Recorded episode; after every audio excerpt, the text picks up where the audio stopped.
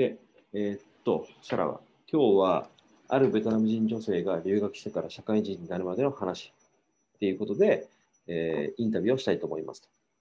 はいで、まあ、実際、今日インタビューさせてもらうのは、まあ、ベトナムのハノイで、はい。えー大学を卒業し、で、その大学では、まあ、ハノイ国家大学で日本語学部を卒業したと。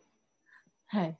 で、まあ、その後に、まあ、普通に、普通にというかね、あの、日本に留学をして、で、コロナ禍になったんだけど、まあ、それを乗り越えて働き始めた新しい新社会人ということで、その女性に、その時々の直面した、あるいはそれに対して対応した、その経緯、奇跡について話を聞いていきたいと思います。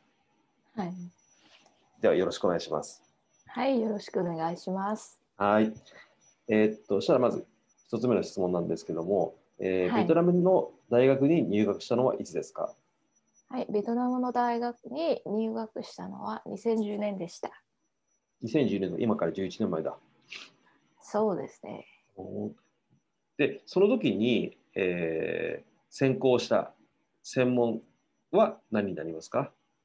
あの、専攻は日本語教育です。日本語教育。日本語はい教育というのは、まあ、日本語学部と同じ意味なのかな、それは。日本語教育というのは、まあ、日本語学、日本語文化とはい日本語の教育方法を専攻しました。ああ、なるほどね。はいはい。で、なんでその日本教育、日本語教育というその専攻を選んだんですか？えっ、と、ハノイで日本のフェスティバルに参加したきっかけで、まあ、日本の文化にえー興味を持って、はいその専攻を選びました。そのフェスティバルにはいつ参加されたんですか？そのフェスティバルですね、2008年頃という記憶がありました。ということは自分が高校生、高校2年生とかの時？に、そうです。はい。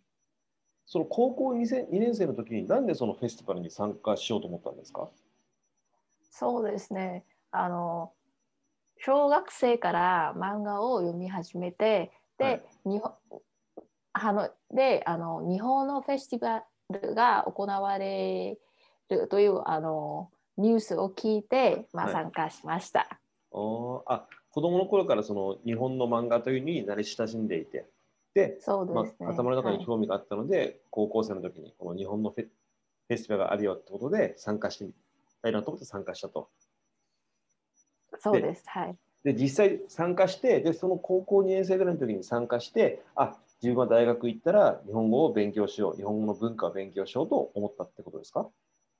そうですね。そのフェスティバルでいろいろなあの日本の伝統的な、えー活動かながはい行われました。例えばあの、えー屋台の料理、はいはいはいはい。屋台ね。はいの、はい。あのはい試食はいとか、えー日本のあお盆の踊りとか、ああ、はい盆踊りね。お盆の盆踊りね。はいはい踊ってみました。はい。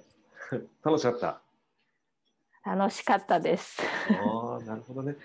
なるほどね。で、実際したら漫画がきっかけで、あの、日本にちょっと興味が湧いて、で、そのフェスティバルで実際日本の文化の、まあ、屋台とかのそのご飯、食べ物だったり、その盆踊りを実際ご自分で踊ってみて、おこの文化面白いなと、興味があるなってことで、あ、したら日本のその文化について勉強しようと思って、大学と学部を選んだということですね。